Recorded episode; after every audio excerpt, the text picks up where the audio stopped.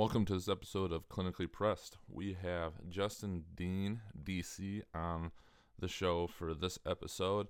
Uh, Justin's a pretty unique guy, has done a lot of different things. It's been pretty, it was pretty interesting to hear all the things he's done, from helping developing some online resources for people to working with some of the highest level uh, track athletes in the world. Uh, it's pretty incredible. We're definitely going to try and get in around two around track and field in general, just with my personal interest in it, and just because it's one of those sports that I feel like if we go and you really focus on it, you can make most efficient movements to be the best, and that's where we can have our largest effect. But we talk about that, dermal traction method, which is something unique that we're definitely going to check out. Uh, just a lot of good insight here and some things to take a look at. So very interesting episode with him. Uh, our friends over at Paragon Recovery. Yes, Paragon Recovery. They switched up the name a little bit. They're shifting their focus more to the recovery side of it, and they are crushing it. We highly recommend checking those guys out. We've got a great episode coming up in the near future with Paul Sheckelman, one of their founders. Can't wait to get that out. But if you go check that out, use promo code C P fifteen to get fifteen percent at checkoff. If you could, subscribe to Clinically Pressed on iTunes. We keep hearing across all the podcast episodes that we listen to that it truly does help. Please go over, subscribe, give us a five-star rating. If you're watching this right now, we'll give you the quick tutorial on how to do this um, via some video, but please do that. Check it out. We truly appreciate it. Thank you, and enjoy this episode.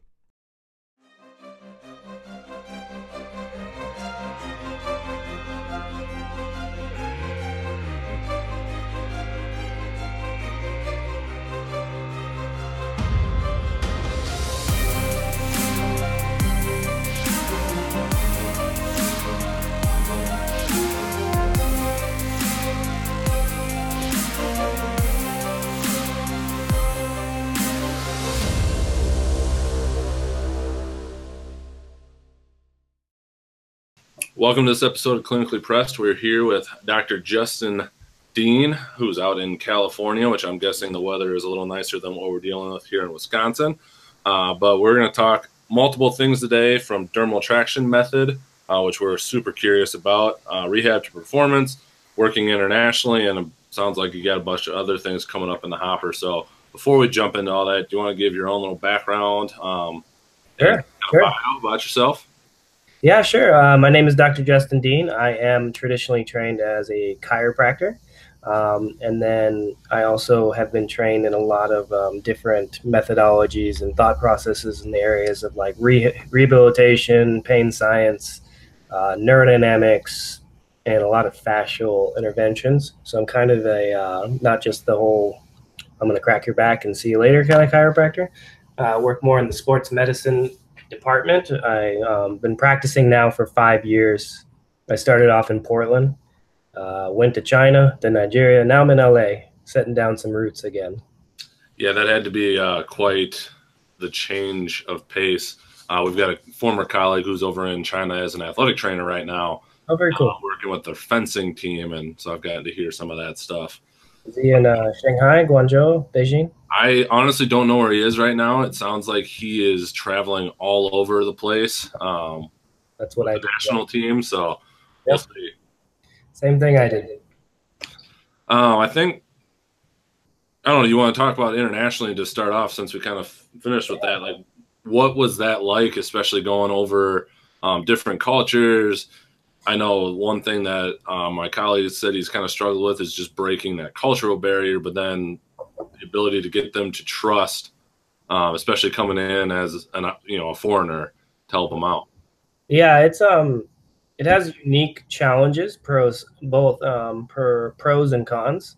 Uh, I would say the hardest thing is um, you know, if anybody ever has the opportunity to go over work in specifically Asian cultures such as China, we really need to understand there is a huge diff- different way of thinking. Um, and especially if you're a young, younger clinician, such as myself, I went over there at twenty-eight years old.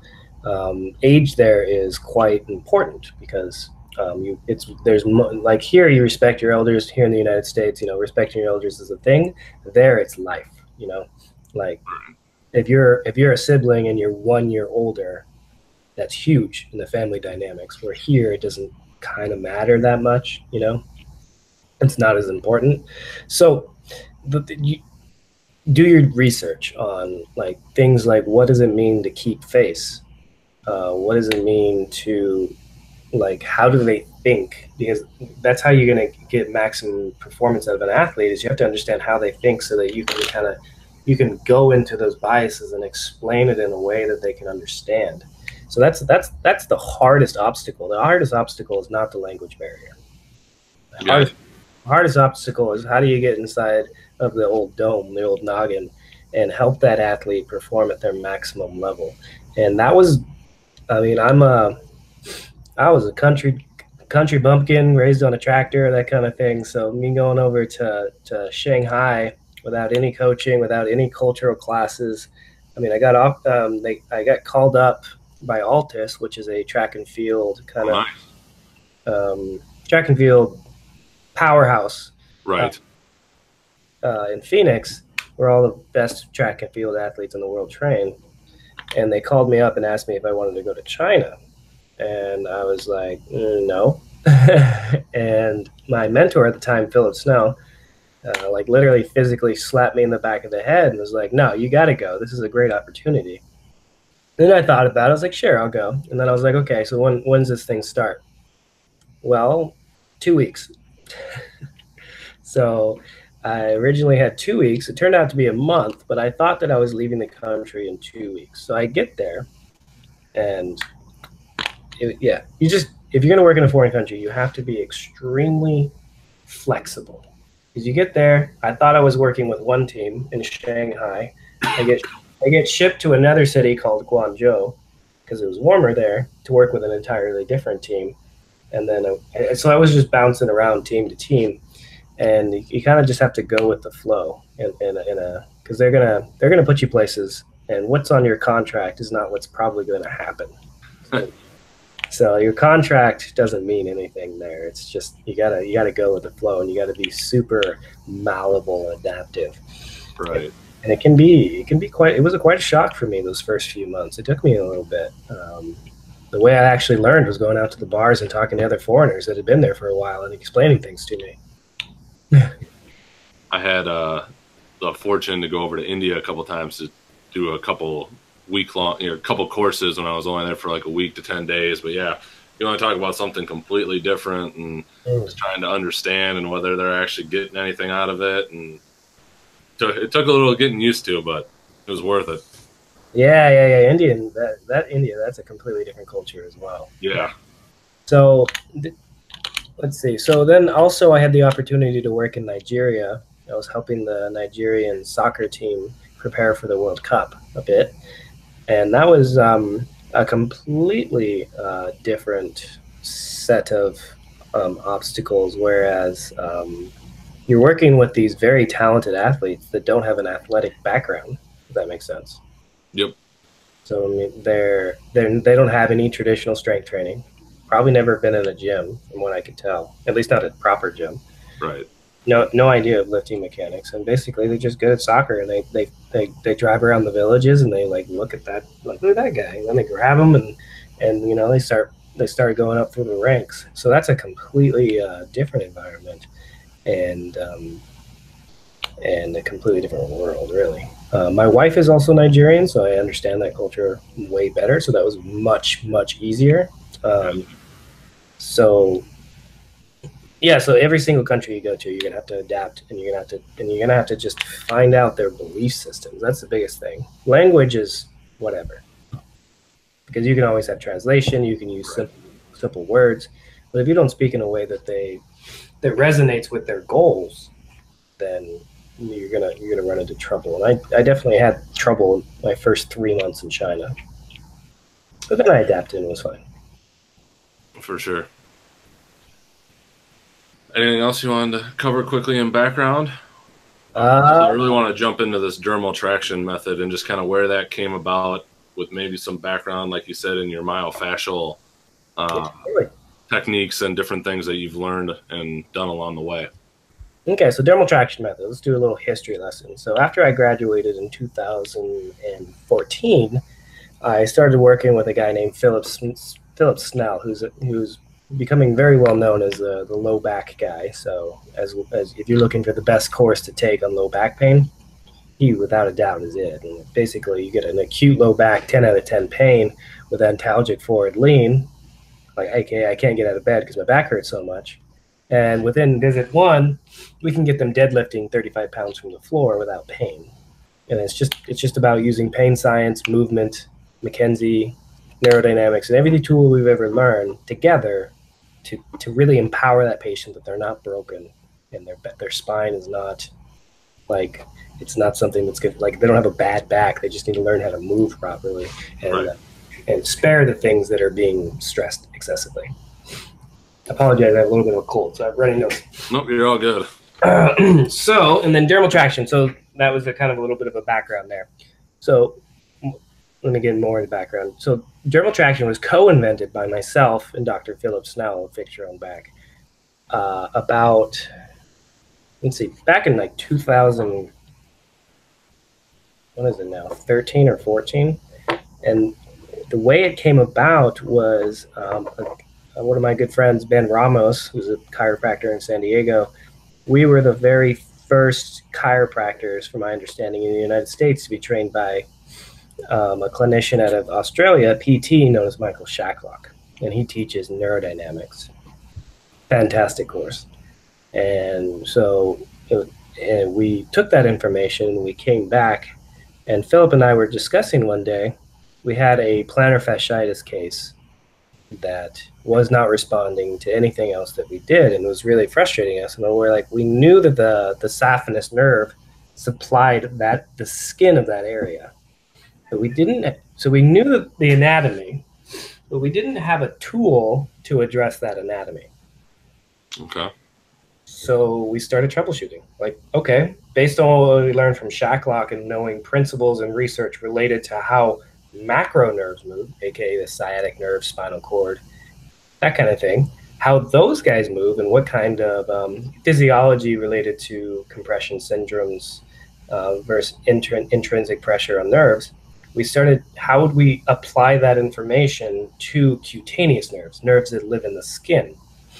And from that, we came up with dermal traction method, which is basically Um, finding that cutaneous nerve in the skin, so being very specific on where you place your hands, providing a traction motion and having them go through the provocative mo motion um, that was bothering them. So in the plantar fasciitis case, it was they're walking on their heels, and it was causing them sharp pain. Did dermal traction at the medial ankle. Pain was completely reduced. And the important thing about this case that really kind of exploded this was we did that, and this this is something with a patient that we threw the kitchen sink at mm-hmm. with us, which was a lot of information that we were throwing at this guy that we you know, we learned from all over the world, and wasn't responding. We did that as a trial, and it, it responded great. He went to Europe and walked around in Europe on a vacation for three weeks. Didn't have any flare-ups. Came back three months later, and his pain was still gone. So that was that was really quite substantial. So we were like, okay, so let's start extrapolating this to the whole body, and and and here we are today in two thousand nineteen, and we have the entire body mapped out of cutaneous nerves, how to treat them, when it's clinically indicated, um, and how it how it applies to the overall treatment paradigm, and how you can use it as a home care exercise, if you will, or mobilization that they can do at home. In a way, it kind of gets rid of the lacrosse ball that's so popular in CrossFit. Right. Yeah. So.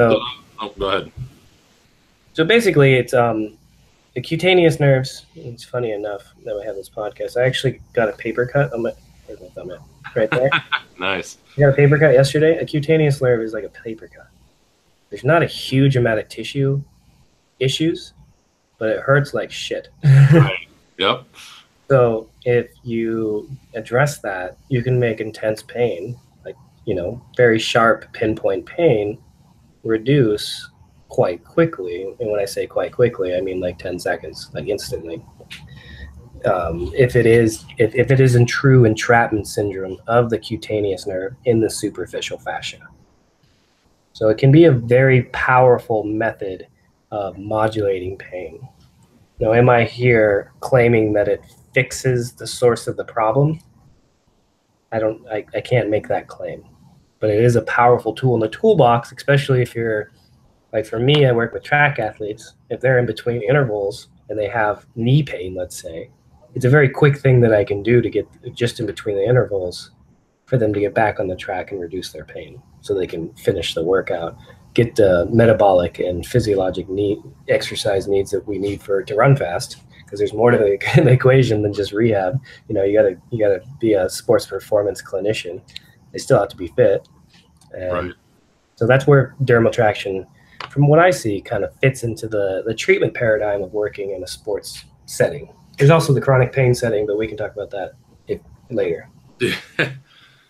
So that brings up a bunch of questions, um, but I think good ones, and I'll let you kind of say how much you want to without giving away kind of the nuts and bolts of the course. I'm sure that you developed with it, but um, the, the track instance that you used, and I've wondered this, you know, multiple times with different interventions we've used in the past. Um, I've worked with some track in my career as well, but so in that instance where you said they come over and they have like generalized knee pain, and this is something to potentially help get them through, in your experience, like how often do you see that where it's just necessarily like a pain signal versus something like physically wrong in the musculoskeletal system that potentially is causing that? And then kind of to throw two questions at you, how do you see this and kind of going along with trigger points and some of their referred pain theories? Okay. Um, let's see where to start. Sorry, that was a lot. Can we start with the trigger point part? Sure. Okay. Well, first, to discuss trigger points, we have to have an active definition of what a trigger point is. Okay. But we don't have that because nobody can agree on what a trigger point is. Right. Uh, from a surgical standpoint, if you cut somebody open exactly where there's a trigger point with referred pain when you push on it, there's nothing there. There's no balled up fascia. So um, I don't know what a trigger point is exactly. Okay. To, to just be like very honest. I'm not saying that, don't, that the, the pain phenomena don't exist, but I, I can't really classify what it is that's actually causing the pain to my current knowledge. Yeah. Uh, so... Therefore, uh, it's a little different because this doesn't necessarily, it's usually, there is referred pain syndromes with this, but it's usually pretty, it's pretty pinpoint pain. So like, for example, I mean, if you have pain in the anterior shoulder and it hurts right there and I pull right there and lift it again and it doesn't hurt, then then that's that's not probably not a trigger point. It's, a, it's exactly the opposite. The way most people treat trigger points is they push on it, right? Right. I'm suggesting exactly the opposite, a lifting effect, almost like traditional Chinese cupping.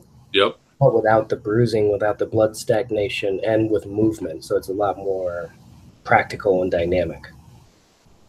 So it's, so it's not a treatment that should be replacing other treatments. It's just a new tool in the, in the belt to address a tissue strata that most Most of us never considered before. Right. So what was the other question? Sorry. Um, just like in terms of looking at like that track athlete that you had mentioned that might have like knee pain as your example, and you know, we're applying this and not thinking that there is a potential like musculoskeletal injury that's causing that. And okay. Just kind of how you would run through that real quick with, like you said, still returning them to what they're doing without a full re-warm up, or basically stopping practice in order to get it taken care of. Right. So we wouldn't stop practice. I mean, the reason, like at Altus, what we would do is literally if they have ninety seconds rest between intervals, that's I got. I have forty-five seconds to address a problem. So it's not, I don't have that much time, and we're not going to stop a workout unless we absolutely have to. Because you start, start, stop, stopping workouts, and people that have worked in track know that people always have aches and pains. Right. So, you know, we're not going to stop because that workout is what's, is what's going to make that athlete succeed. And what I'm doing is just a supplementary um, addition to keep them out there so that they can succeed.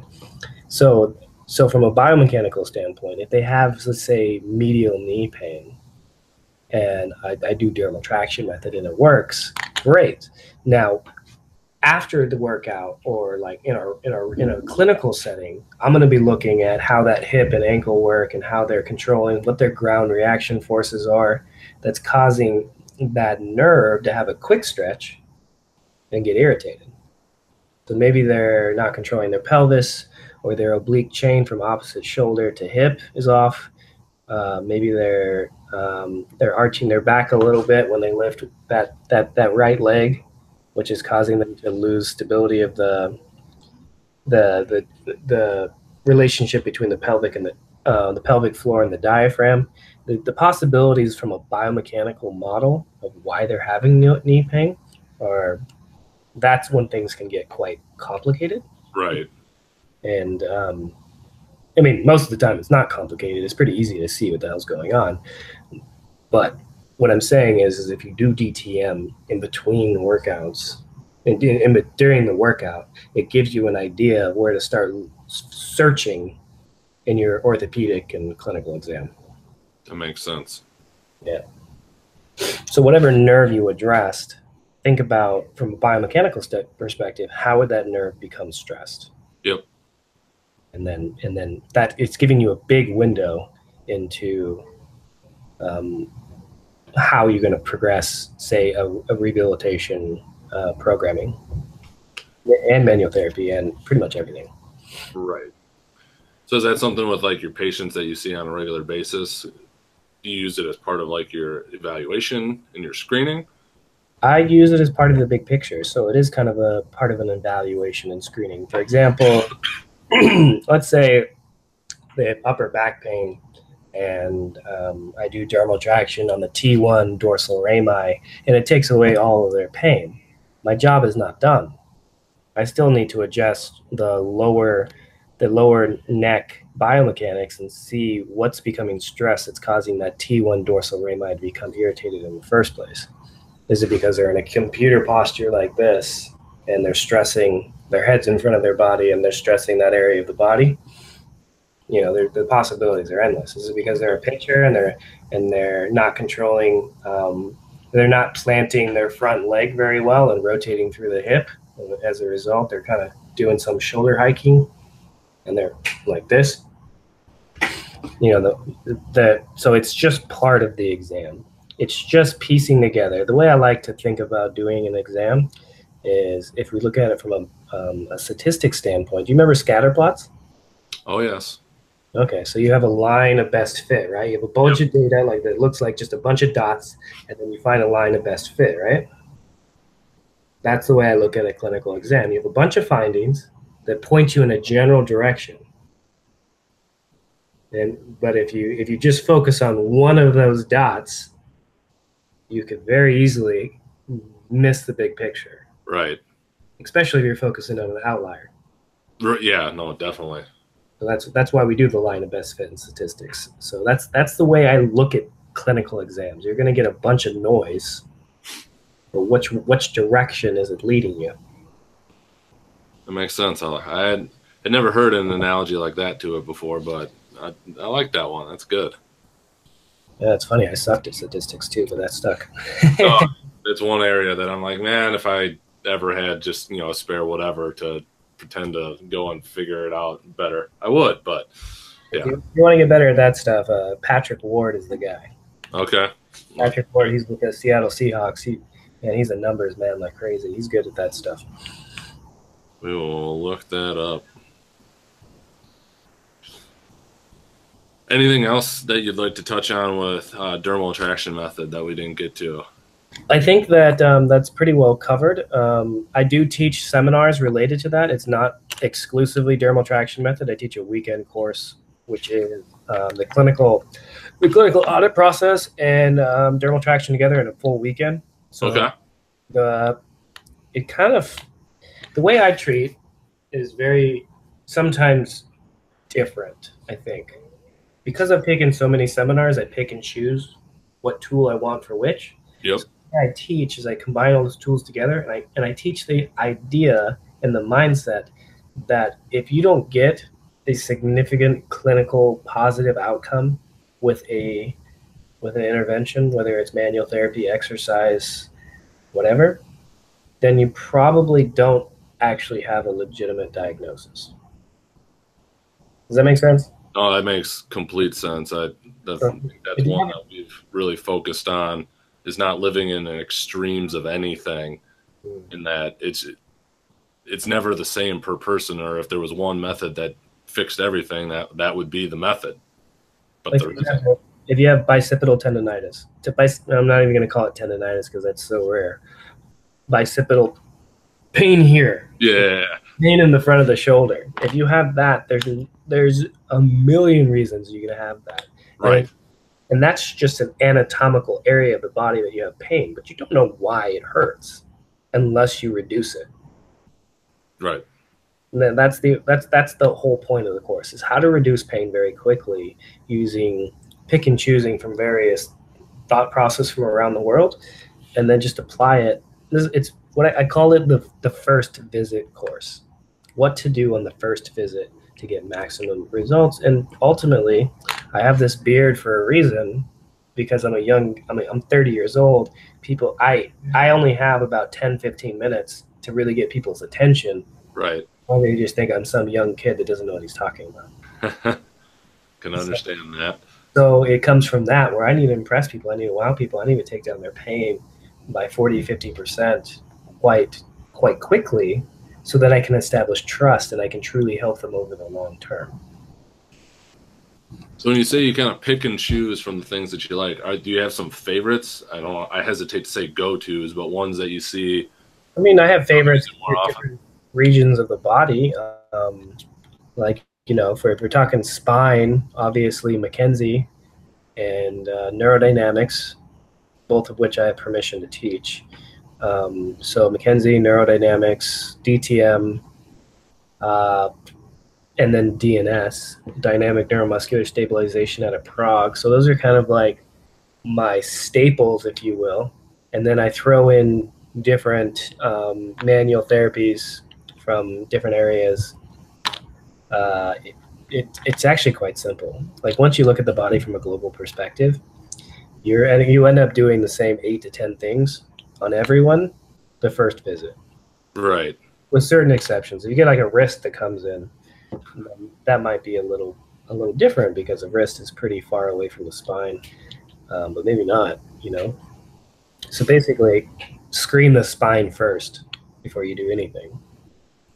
And then screen the spine first, then eliminate stresses on the area of the spine that is in the same myotome, dermatome as your pain pattern, and then see what happens. And if that doesn't work, move on. But you're going to find sixty to eighty percent of the time, if you just do those two things, the pain's going to clear up quite quickly. And as I explained to my patients, pain, getting you out of pain is the easy part. It's keeping you out of pain that, that's going to require the work. Right. I've seen those with a couple other things. It's like, oh, it went away. And it's like, yeah, but now how do we maintain that, yet still let you be an active person or compete in your sport and allow you to do what you want to do and maintain that for the long run? Exactly. So that's that's um that's that's exactly the the way I, I go about this, is like, let's get you out of pain, because when the house is on fire, it doesn't matter if it's an electrical problem, the gas stove blew up, you don't care. You want the fire department to come and put the fire out. Right. And then we're going to reverse engineer the process and figure out what the hell's wrong. That's that's the way I explain it to patients. I like that. That's a good analogy. That's one I think um, I've seen, at least in our athletic training population, is we get very focused on the pain is here, what is wrong here, mm-hmm. and don't necessarily always address that kind of working into out or what could be the other confounding factors. We're hoping it's just that one specific area, and that's what we aim to fix. And there's been a large push in, let's say, the social media world to kind of negate the what's going on here thing, mm-hmm. and ignore it and just look globally. And and I'm kind of trying to bring it back to like, yeah, let's look globally, but what's going on here? Right. You need a healthy dose of both. What is the what is the pain generating mechanism? Right. Like, you know, great. um, you have valgus collapse of your knee, which is probably one of the only things that has any kind of clinical relevance in the research. Great, you have that. Um, yeah, we're going to address your hip, knee, core, whatever, you know, whatever. But you still need to figure, you still need to assess what structures in the medial knee are generating the pain. Right. The mechanism behind that medial knee pain, whether it's spinal derived or not, you at least need to know so you can expedite treatment. Yeah. I, I was glad you brought up cupping. That's one that I've used for several years now. Um, not traditional, but just suction right up with it, and baffled myself a little bit. It's just like, okay, like that's getting rid of all of these issues and it feels great, but I don't know that we're actually affecting a whole lot of structures in terms of like getting down deep into, like if there's quad pain, like putting cups on the quad, you're not getting that deep into any muscle tissue. Um, so I think this is interesting just in how, or is it really just a pain modulation thing while we still trying to figure out what the heck is actually causing all that issue?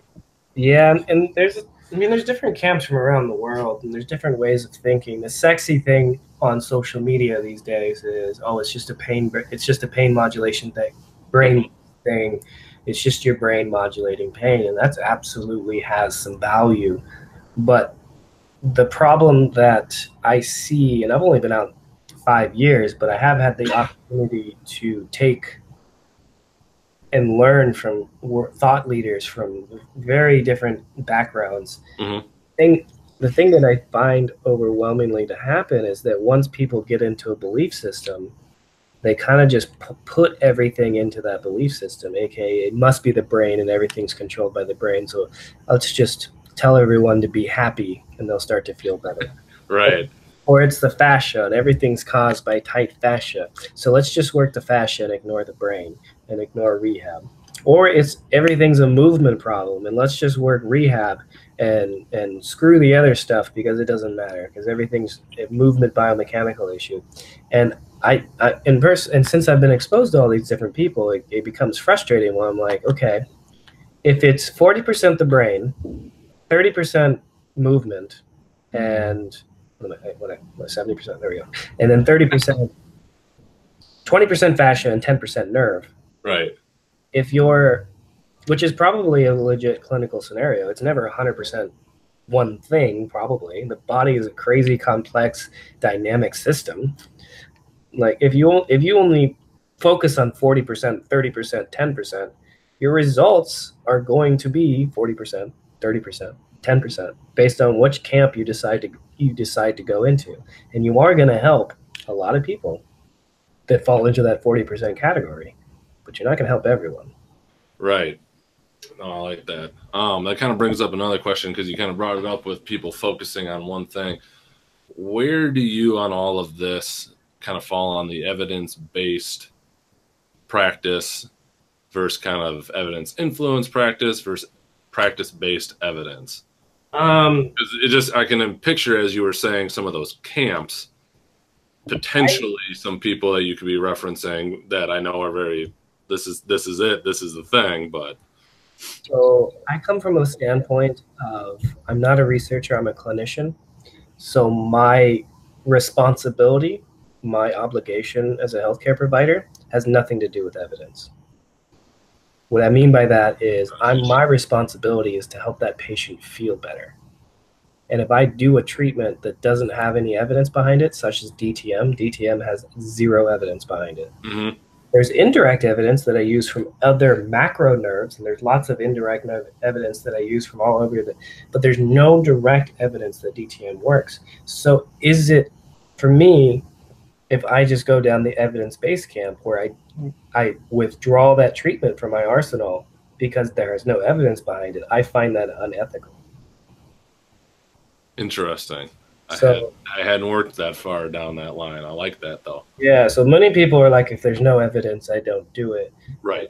And I'm just kind of like, you're full of shit. Well, I wondered on those, like, it's just like, okay, if there's no evidence for it, then it's not good. So what do you what do you do? Like, I don't, I haven't well, done my due diligence in going through all of the evidence for all the things, you know, just I just haven't gotten there yet. But There's so much contradiction in the evidence that it's hard to extrapolate things anyway. Not only is there contradiction in evidence, which is why we have systematic reviews, which is to give you that whole scatter plot scenario again, yeah. with all the line of best fit. Yeah. Um, not only, but there's biases. Like uh-huh. what? Is, like what is the researcher trying to show? Like what is it they're trying to prove to themselves and others? So that's going to throw out a huge bias. So you could have an evidence that shows whatever treatment A is superior to treatment B. Like, for example, if you want to destroy the the idea that exercise doesn't matter, like if you want to set up a clinical trial and, and you have a, a bias in your head that I don't think exercise really matters for low back pain, all they need is time to heal because, you know, most people get better with time. Right. You could set up a clinical study that shows time is better than exercise just by the way you choose it. Just by the way you set up the clinical trial. Right. Is, is that really evidence? It's some evidence. It's some evidence that whatever you chose for your exercise intervention wasn't effective. But that doesn't mean that exercise as a global perspective is ineffective. Yeah, the blanket statements out of that. Yeah, and pretty tough. And I've, man, as a seminar present, pre presenter, it's really hard not to do those blanket statements because people really like to to latch on to them and they really like to fall into camps and tribes. And it reminds me of like, you know, like little tribes that go to little war with each other about who's right. Right. And, and to be honest, nobody's right. Nobody has it all figured out. Not myself, nobody. Like we're still learning. If we had it all figured out, then we would stop researching. So that's kind of like my own pet peeve of what I've noticed um, with my, some of my mentors, some of um other people people out there is they really they become quite well known for falling into a camp and being right. quite argumentative on that camp, and I have no qualms. Pain science crowd is the worst. I have n nothing against pain science. I read the shit out of pain science research and I use that in my clinical practice every day, but I'm not a psychologist. If I wanted to be a psychologist, I would have got the degree for it. So, and I have a minor in psychology, so maybe I am a psychologist. I, I mean, you got, yeah, at least got some credibility to it, and not but, just a book you read over the weekend. But my minor in psychology, you could read three books and get the same information, probably. So, you know, what is a degree even worth? But Fair.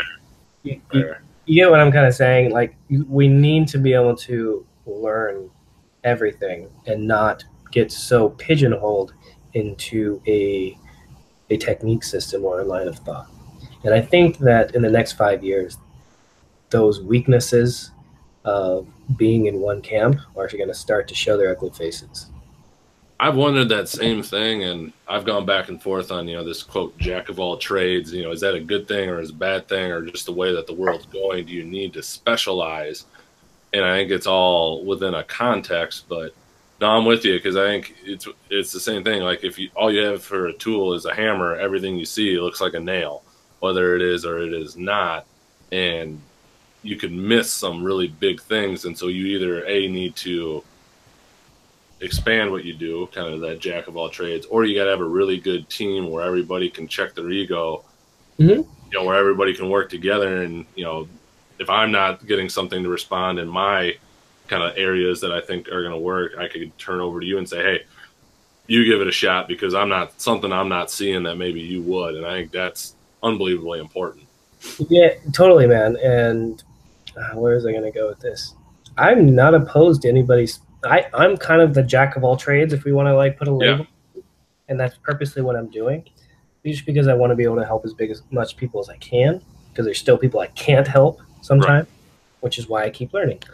Um, if you want to specialize, there's absolutely nothing wrong with specializing. It's, it's called, in marketing, it's called a niche market. Right.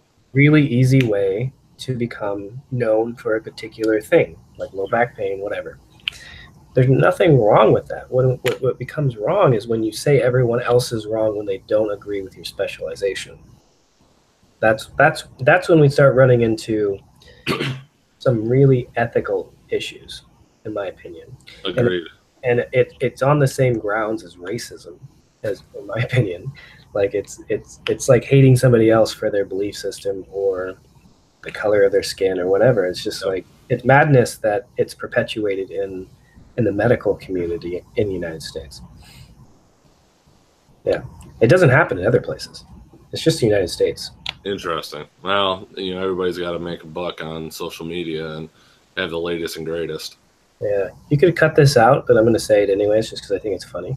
Um, I just I I think of these um, most of this stuff kind of like, and I don't know why we're getting into this, but it's a bunch of it's like like hanging out with a bunch of sixth grade six six year ah, sixth grade boys when everyone's talking about who has the biggest dick, but yet nobody's willing to actually whip it out and show it.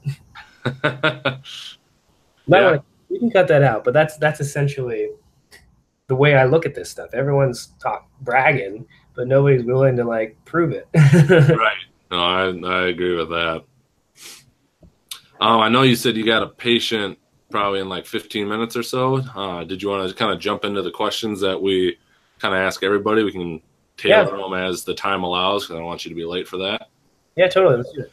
So the first one, um, just because we kind of jumped into it before, is, you know, in your area of expertise, and if you could define that for us, um, how would you make what you do that is complicated simple? And you said that's what you kind of do on the weekends. So how would you yeah. kind of summarize that?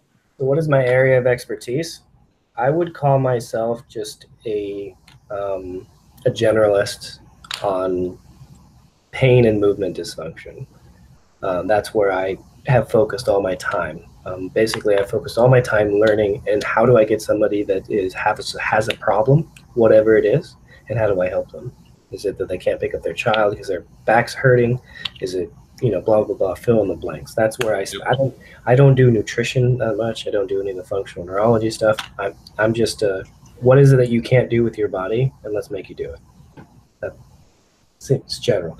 So what is it that's complicated? Um, that you could make simple? Um, well, this is actually, I mean, this is what I teach in my seminars is uh, the majority of pretty much, ooh, it doesn't matter the complaint in the body, about eighty percent of it's going to boil down to six things. Six movements and or exercises that you could do that'll probably reduce the symptoms. Day one, I'm not claiming fixing. I'm saying modulate that patient's symptoms so they can be more functional and dynamic in those life, in their lives. Usually it's a spine-centered movement, a, a neurodynamic movement of either the spine or upper or lower extremity, and a educational resource on how to stop stressing that tissue. That usually turns into about five or six things. I just listed three. Fair enough. So the human body, treating a patient, getting somebody out of pain, if you know what you're looking for, it's it's, it's not that difficult for your run-of-the-mill, I have whatever kind of pain patient, what, what feeds most of our practices.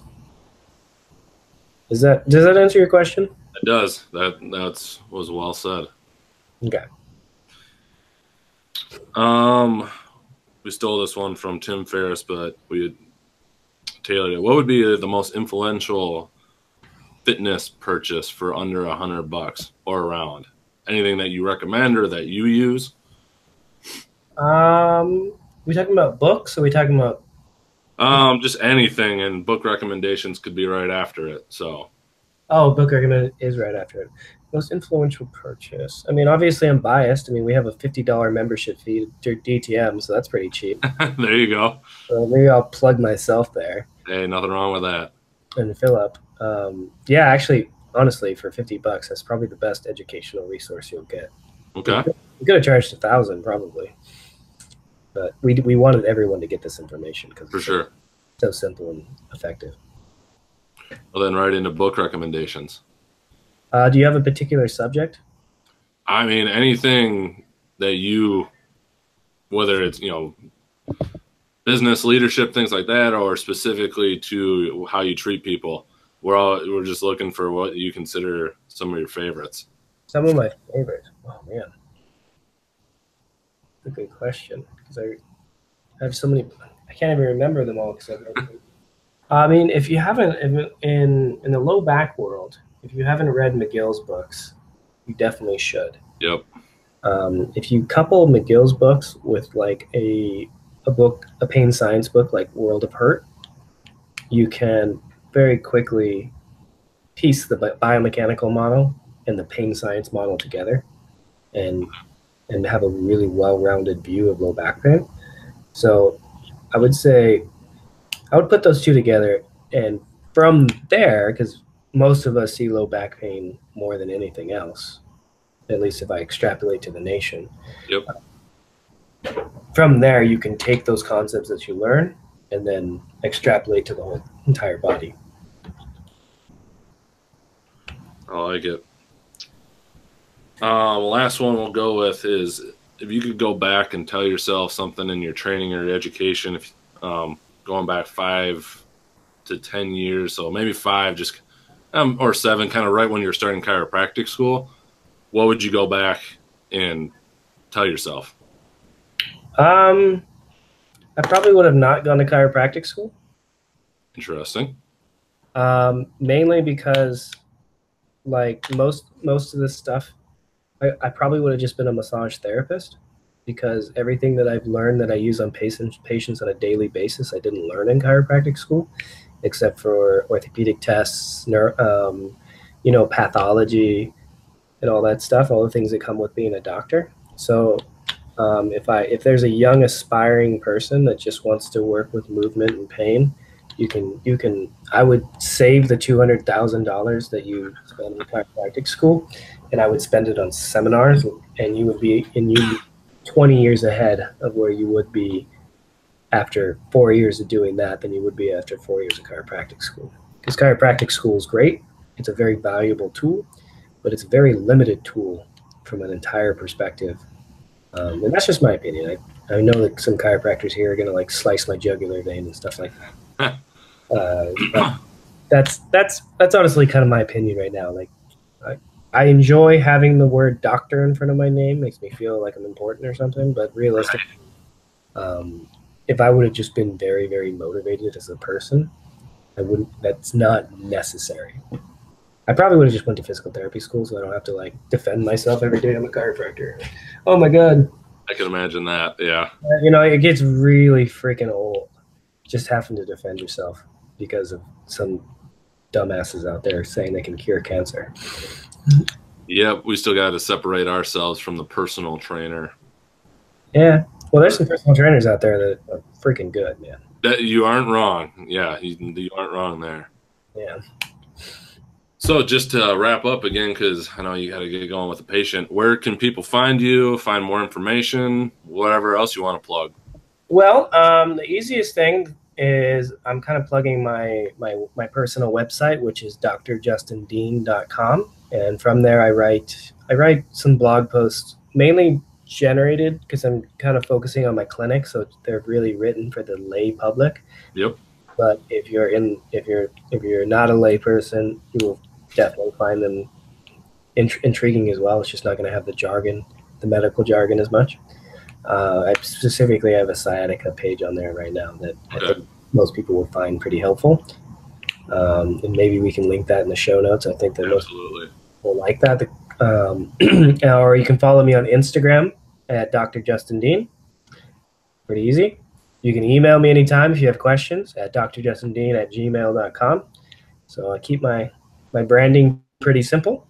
Good call. Uh, I, I listened to a book recently, like, you can have everything taken from you, but you can't have your name taken from you. So I, like, like you know. I think years ago I went and bought my name as a domain just so I had it.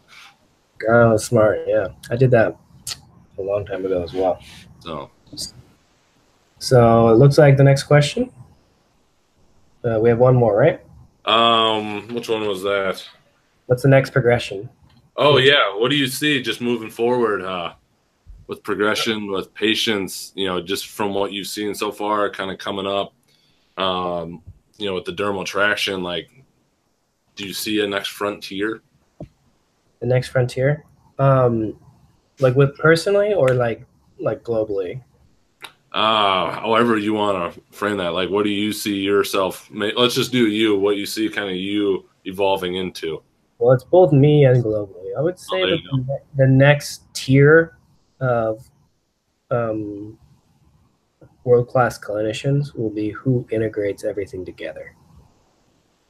I, I, I think that's where these things are going, because there's so much information exploding and there's so many different camps, but the body doesn't think in segmental terms. We just give the brain, we just give things a name because we, that's how we communicate to each other as humans. But the human body doesn't think that way. So the clinician, trainer, A T C that can effectively link all that stuff together, which is exactly my mission, it will take the, the that's the next frontier, I think. That's what's going to take all of us to the next level is, is how and, and how we understand the human body. It's not just fascia. It's not just the brain. It's not just nerves. It's not just happy feelings. It's everything combined together. And how do you navigate that system effectively? Uh, and that's that's really that's where I see these things going. It, I like it, and couldn't couldn't disagree with you if I wanted to. uh, so yeah, that's um. Thanks for having me on the show. Do you have any other questions based on what we talked about? Um, I don't think so right now. Um, I would love to do a round two at some point, specifically with track and field athletes. Sure. Um, I did that. I worked with with it at the University of Kansas and again at Oklahoma State. Uh, we've got a heck of a track program at where I'm at now, so uh, would love to do a round two sometime, just discussing more of the specifics of that and getting into more details. Or specifically, if you had things that you wanted to cover in terms of that, we could definitely tailor an episode to that.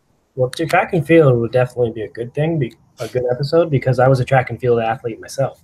Okay.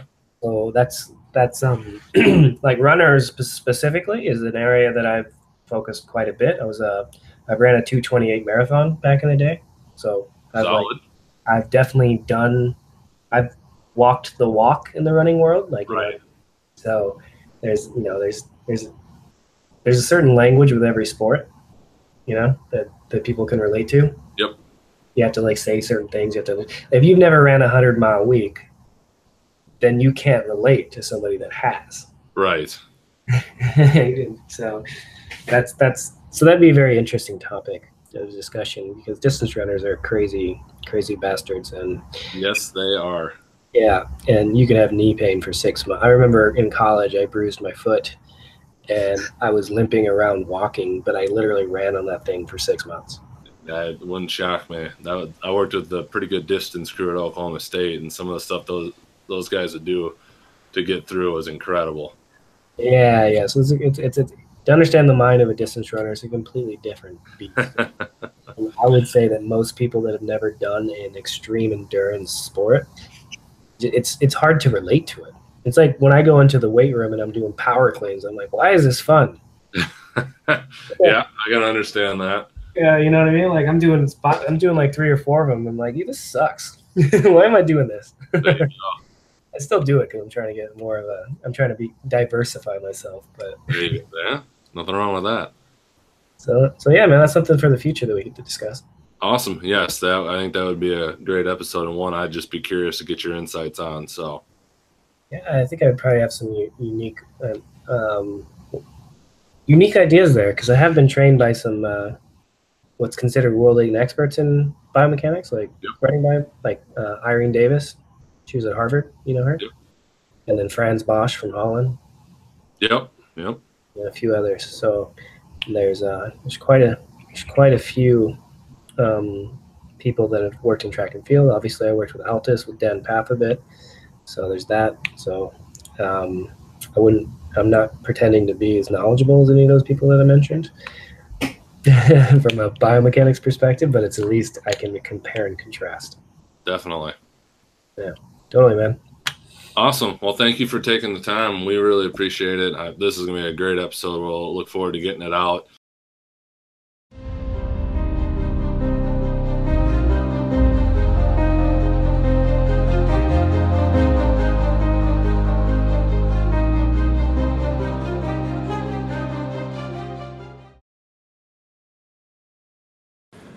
Thank you for checking out this episode of Clinically Press. Go to clinically press dot com for full show notes and links to everything that was covered in this episode. While you're there, you have access to all of our episodes, insights, and shorts. You can find Clinically Press on YouTube and any, any other podcast outlet.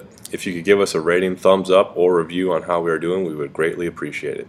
To get more free content delivered to your inbox, sign up for Total Athletic Therapy newsletter. You'll get direct links to all clinically pressed episodes, reviews on some of the latest research in health and performance, and links to related podcasts and other items meant to help you make the complicated simple and optimize performance. Thank you for listening, and see you next episode.